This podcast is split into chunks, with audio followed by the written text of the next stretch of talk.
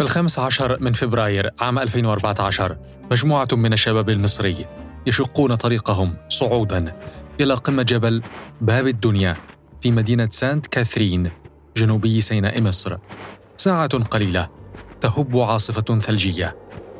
كلما زاد الارتفاع انخفضت درجة الحرارة. على قمة الجبل الوضع أكثر سوءا. حياة هؤلاء الشباب مهددة بالموت بردا. في هذه المنطقة النائية الاتصالات مقطوعة تماما. بعض من رفاقهم الذين لم يصعدوا معهم حاولوا التواصل مع السلطات وبعض الأدلاء المحليين لإنقاذ العالقين على القمة. لكن تلك الجهود للأسف لم تفلح. تتوالى التفاصيل المفزعة للموت الجليدي الذي قضى على أربعة شباب مصريين مع العثور على جثة المفقود الرابع. وبعدما أنقذ البدو في جنوب سيناء. أشعلت الفاجعة غضبا توجه جله نحو السلطات التي اتهمها ذوو الضحايا وأصدقائهم بالتقاعس والتقصير. لكن في خلفية الأمور لفتت تلك الواقعة أنظار كثيرين إلى أن هناك حاجة لتعلم بعض مهارات النجاة من مخاطر قد تحدث في الطبيعة. في تلك الأثناء كان الطبيب الصيدلي أحمد سالم يخطو الخطوات الأولى في تدشين مجتمع مدرسة الصحراء لتعلم مهارات النجاة من المخاطر. يعني زي ما انت شايف أنت التطور بتاع ال group اتعمل إزاي والفكرة تعليم ال survival والكلام ده كله. يعني جه بشكل زي ما أنت شفت عفوي يعني بشكل بدون ترتيب. كل مرحلة فيهم كانت بدون ترتيب.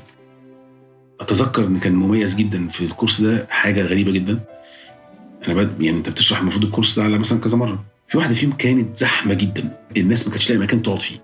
الموقف ده بسبب حاجة غريبة جدا. إن كان ساعتها حصلت حادثة كاترين. في هذا البودكاست عالم الطبيعة التناغم معها والنجاة من أخطارها. سنقتفي أثر مدرسة الصحراء من جبال سانت كاثرين إلى دروب وادي الريان. لنعرف ما هي حكاية مسار النمس ولماذا يعتقد سالم أنه فريد من نوعه؟ اعتمدناه كمسار تعليمي لأن فعلا اللي بيمشي في المسار ده بيكتسب خبرات قوية جدا جدا جدا في التعايش مع الصحراء في هذه الحلقة قد تتغير نظرتك من الفضول لتعلم البقاء حيا في الطبيعة إلى شغف تعلم البقاء سعيدا بالطبيعة. مدرسة الصحراء هذه حلقة جديدة من بودكاست فصول. أنا محمود الشعراوي. معا نروي فصول الحكاية.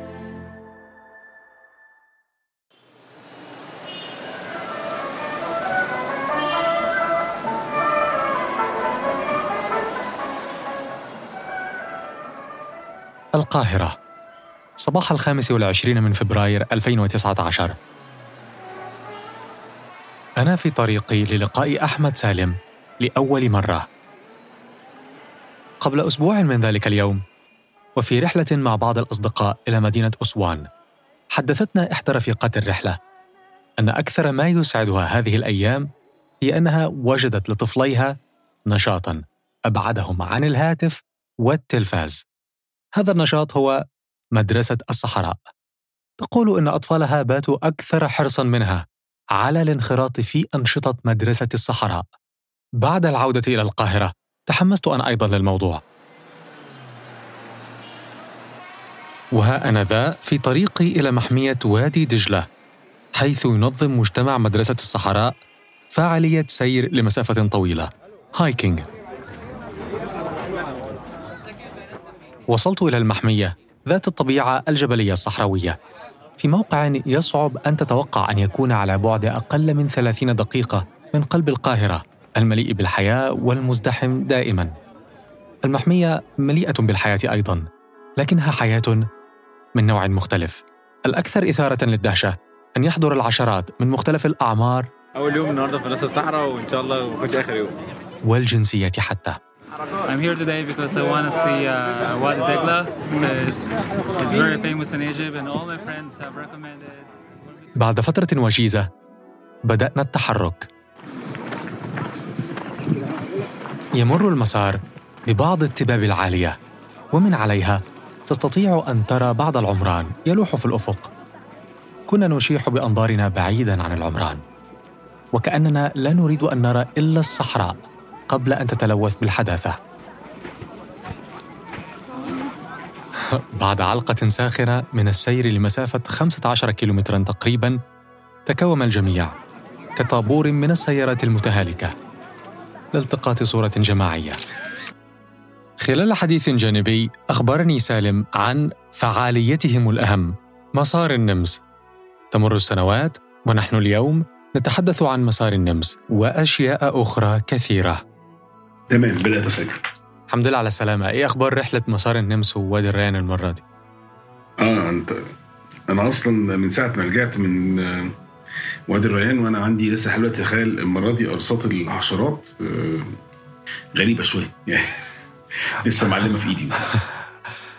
معلش طب والموضوع ده ليه حل؟ موضوع الحشرات؟ آه ملهاش هي حلولها في حلول كتير طبعا من ضمنها مثلا حتة إن إحنا يعني آه، مثلا الدخان بيبعد الحاجات اللي بتطير آه، تقفل هدومك كويس ما تبقاش آه، الدنيا مفتحة عندك كده وعايز تنام على الأرض عايز تنام على حاجة تكون مقفل الدنيا كويس. طبعا أهم حاجة الوقاية إنك تبعد أصلا عن الأماكن اللي فيها كتير يعني اماكن هم كتير. يعني مثلا هتخيم بتشوف أبعد مكان بعيد عن المستنقعات الملحية دي أو اللي فيها المية المالحه أنا بقالي كم سنة عايز أعرف عن مسار النمس لكن أنا حابب أسمع منك في الأول عن ذكريات الطفولة مع السفر واللقاءات الأولى بالصحراء وعالمها.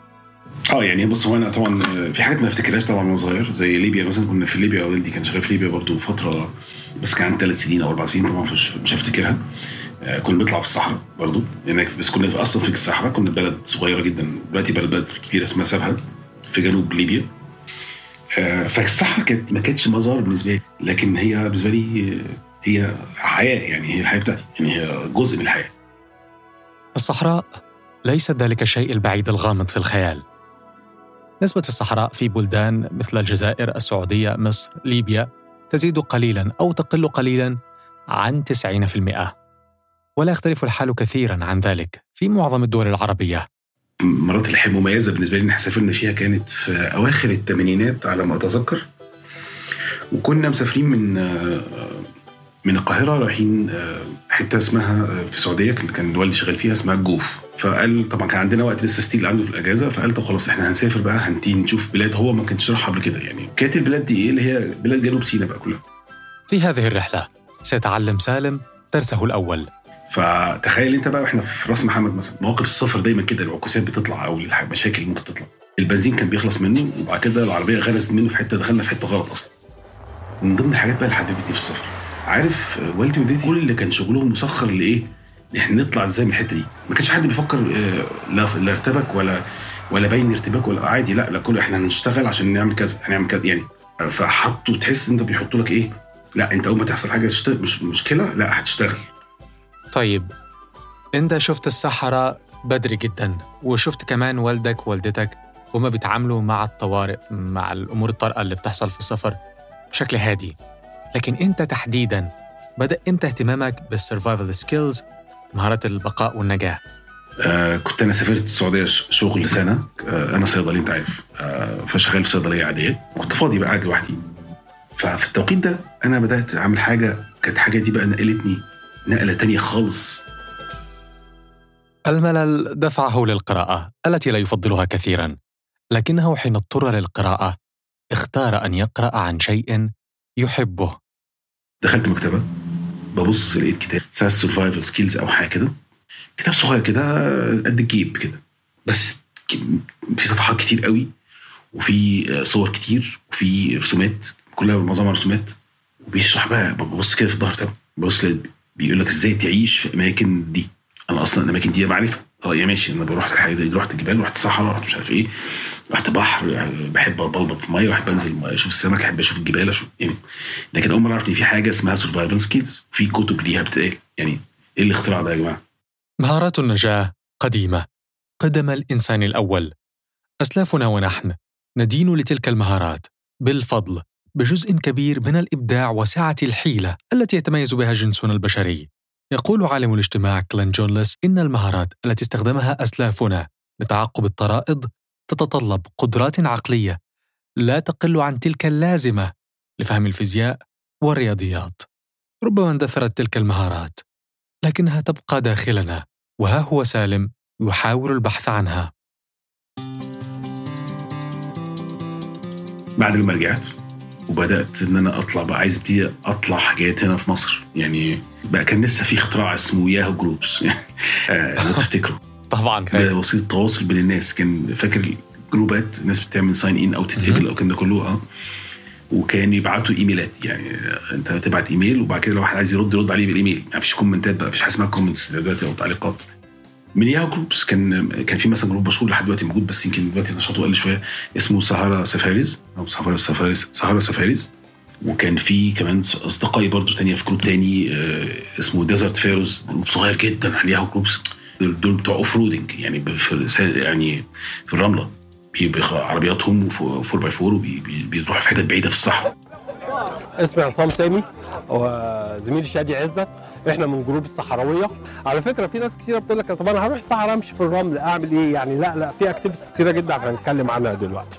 بس زي ما أنا قلت أنا شرحت لكم الأول إيه هو ال off-roading هنتكلم بقى على ال safety بتاعة ال off-roading أنا ما كنتش زيهم طبعا خالص في في, في كفاءتهم مثلا بتوع الناس بتاعت الصحراء. اللي هم اللي بيعملوا off-roading بس على الأقل أنا كنت بقى أمسك الكفء بتاع إيه؟ في ال survival بقيت أشرب ال survival بقى بقى جوايا. يعني أنا عندي passion ناحيته وشغف رهيب ما بيقفش. ماذا تفعل إذا كان لديك شغف رهيب؟ ربما الحل الوحيد هو أن تشارك هذا الشغف مع الآخرين. هذه الطريقة لن تطفئ الشغف بكل تأكيد بل على العكس تماما ستزيده. وهذا ما حدث تماما. كان سالم يشارك أصدقائه الجدد بما يعرفه عن مهارة البقاء. والآن هو يتطلع إلى توسيع دائرته. فأنا عايز أدي عايز أدي يعني زي كورس للناس. أنا شخص أنا شخصيا مش راجل مش ترينر يعني. بس عايز العلم اللي عندي أوصله. اقترح عليه صديق له أن يطلب من إحدى مؤسسات المجتمع المدني أن تعيره قاعة. ليعقد فيها دورة تدريبية. طب انت طب انت بتحط ده تبع إيه؟ يعني نصنفه تبع إيه؟ ما هو عندنا تدريب هنا لغات بنعلم لغات وبنعلم مش عارف إيه وتنمية بشرية. قلت له خلاص حطوها تنمية بشرية. يعني ما هم لازم يصنفوها حاجة مش عارف. خلاص طبعا هم كلهم متطوعين طبعا فطبعا كتر خيرهم يعني. فقلت لشاهين قلت له خلاص إحنا في ناس في ميعاد خدته وبتاع. قال لي طب أنا هحاول أشوف مين اللي يجي يحضر. فانا جبت ناس من عندي على ناس من عنده مش عارف إيه عملنا عملوا إعلان هم عندهم. في الآخر اللي جم كلهم بشاهين سبعة. سبعة. وده أنا بالنسبة لي ساعتها مش عايز أقول لك ده كان أنا كنت في قمة السعاده يعني سبعة السبعه دول كان يعني أنت متخيل لما سبعة يحضروا في حاجة ما إيه اللي بيشرحه ده؟ نقطة التحول الحقيقية في خروج مجتمع مدرسة الصحراء إلى النور كانت في المحاضرة الثانية. أتذكر إن كان مميز جدا في الكورس ده حاجة غريبة جدا.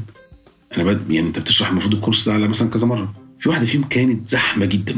الناس ما كانتش لاقي مكان تقعد فيه. الموقف ده بسبب حاجة غريبة جدا. إن كان ساعتها حصلت حادثة كاترين. أيوه. لأن الحادثة دي تحديدا تحديدا الحادثة دي بالظبط كده خدت حيز إعلامي أقوى بكتير من أي حادثة ثانية فالناس اللي الناس اللي حضرت المحاضرة بقول لك الزحمة دي ناس كانت ملهاش في في الطبيعة أصلا. ده سمعت إن في حادثة كاترين قاعدين يشوفوا بيقولوا ده؟ ده هو ده هو ده بيعلم إزاي الناس تطلع في الصحراء والجبال. طب ما نشوف إيه بيقول حاجة يعني أنت متخيل الناس كانت بتحضر؟ مش عارفه أي حاجة بقى عن لا صحراء ولا جبال أصلا يعني.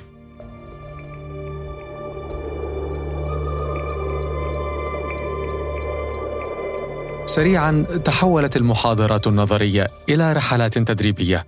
سالم ورفاقه على وشك بدء رحلة في جبال سانت كاثرين لمحاكاة التعايش في ظروف شديدة البرودة. بعد كده لما نرجع تاني نزول كده؟ يعني في سقعه وفي رياح وإيه تاني؟ أمطار. دي عشان الأكسجين صح؟ لا مش عشان الأكسجين عشان عشان الإليفيشن كمجهود. طلوع مجهود طلوع ونزول هي طبعا أخطر حاجات هي دي هل في المعرفة بالصحراء يكفي قراءة الكتب فقط؟ آه الكتب آه كتب بتتكلم على الصحراء بشكل في آه نعمل واحد اثنين ثلاثة أربعة خمسة ستة. لا طبعا الصحراء مش كده. الصحراء مش ماشية بنظام محدد أو كده. الصحراء عايزة مرونة مرونة قو مرونة مع يعني آه جسدية ونفسية مع مع الصحراء يعني عايزة تكون لأن عايزة تعرف تتصرف معاها إزاي. لأن هي مش ماشية بالبورة وقلم خالص. دي ماشية بقواعد مختلفة تماما. هو النهارده المفروض هو التريل مش يبدو سهل لكن هي المشكلة الظروف هي اللي صعبة. expected بتبقى الحرارة minus 4 صح؟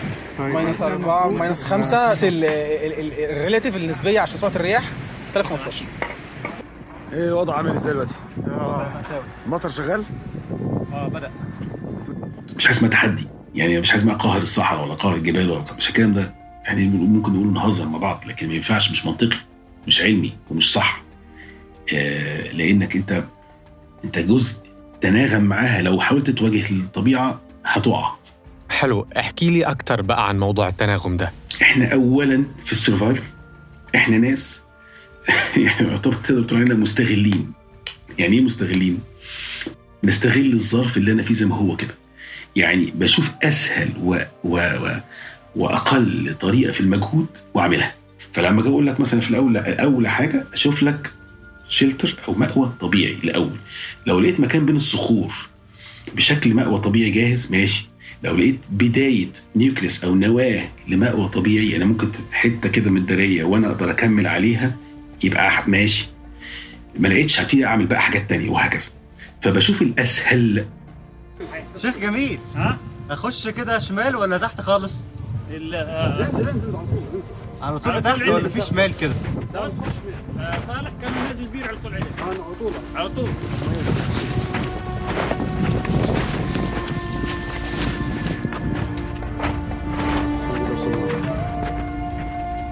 هو الهدف من إن الناس تتعلم survival skills إنهم يتخلصوا من الخوف أو يلغوه تماما؟ الخوف ده شعور طبيعي. يعني اول دي أول حاجة على فكرة بقولها في كل المحاضرات وفي كل الحاجات إن الخوف مش حاجة أنت بتخجل منها أو. أو تنكرها. الخوف ده شعور طبيعي. البشر بيخافوا. آه المشكلة اننا الخوف ده يتنقل لذعر هو ده اللي إحنا بنحاول نبعد عنه. بنقطع ال- الوصل اللي بينهم يعني. عشان تسرفايف أي حاجة في الدنيا. هي كده. أنت بت عندك مهارات. كل ما تزود مهاراتك وكل ما تقيم حالتك صح؟ يعني أنا عارف آه أنا خايف عادي إيه مشكله بستخدم كل مهاراتي وكل إمكانياتي وأنا خايف عادي جدا وعاد من غير ما أبانيك وأقدر أعدي الناحية الثانية في سلام.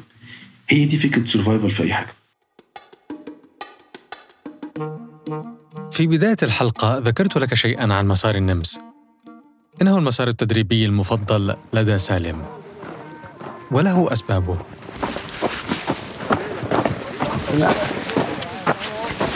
بصوا يا جماعة الحته اللي جاية دي بقى دي اللي فاتت دي اللي فيها اللي إحنا عارفين السبخه فين اللي جاية دي ما نعرفش يعني ممكن يكون في حتت ما نعرفش فيها فيها السبخه فين مكانها فين بالظبط ما نعرفش إحنا بدأنا إزاي؟ بدأنا إحنا في مرة طلعت أنا مجموعة أصحابي يعني آه، ناس قديمة بتاعت الصحراء وقلنا هنمشي في حتة كده في وادي الريان بشكل معين في حتت فيها أحراش ورملة وبتاع وهنألف كده. إحنا بنعتمد على نفس الفكرة الفكرة الأساسية اللي هو بنعمل إيه؟ بناخد الناس هننزلهم في حتة تيجي عربية نتفق تيجي تاخدنا.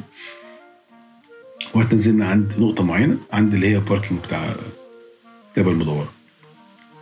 بنمشي بقى في مسار أو تريل كده طويل إحنا عاملينه. نمشي في حتت مدقات نمشي في حتت أحراش كده نمشي فيها جنب الشجر شجر قديم شجر في وسط المية. وبعد كده بيعدي في حتت رملة ساندي ديونز ناعمة جدا. بعد كده بتمشي جنب أحراش تانية. بعد كده بيقعد يريح مثلا وقت الظهر. مهمه جدا بقى. بنعلمه في المسار ده إن هو إن وقت الظهر ده في الصحراء راحه مفيش فيها حركة. عشان ما افقدش مية ما افقدش عرق ما جسمي ما يسخنش من الشمس الكلام ده كله. وقت الراحة خالص. بعد كده يبتدي بعد العصر يتحرك تاني.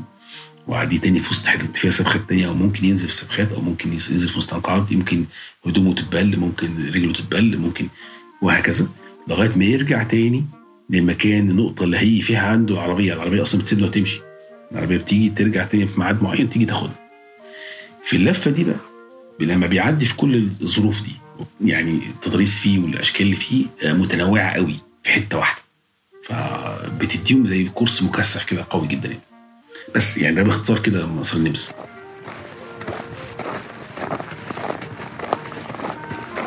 ما شاء الله طب ما أنتوا الفكوا حلو اهو. أنتوا خلصتوها بسرعة جدا.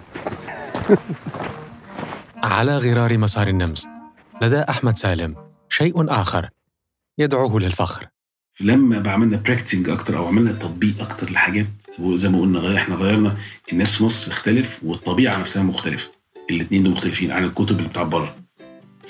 لما بدأنا نشتغل على المكان هنا بدأنا نشتغل على groups groups كبيرة. بدأ يبقى عندنا فكر جديد لحاجة اسمها group survival بقينا شاطرين جدا هنا في مصر بسبب مدرسة الصحراء مدرسة الصحراء بقت شاطرين جدا في حاجة اسمها ال group survival أنا عاوز أسألك أنت ليه بتعمل اللي بتعمله ده يعني؟ ليه أنت مكمل في موضوع الصحراء والسرفايفل؟ ليه الصحراء؟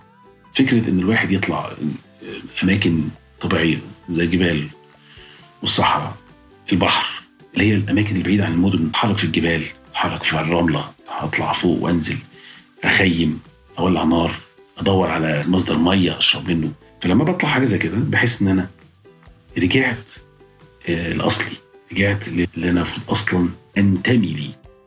في عالم صاخب تتداخل فيه الموجات. ربما تكون الصحراء هي المؤشر الذي يضبط إيقاع الحياة. مدرسة تعلم الهدوء التناغم التعاون من أجل البقاء. ليس فقط حيا بل سعيدا. أنا محمود الشعراوي دمت في صحة وسلام.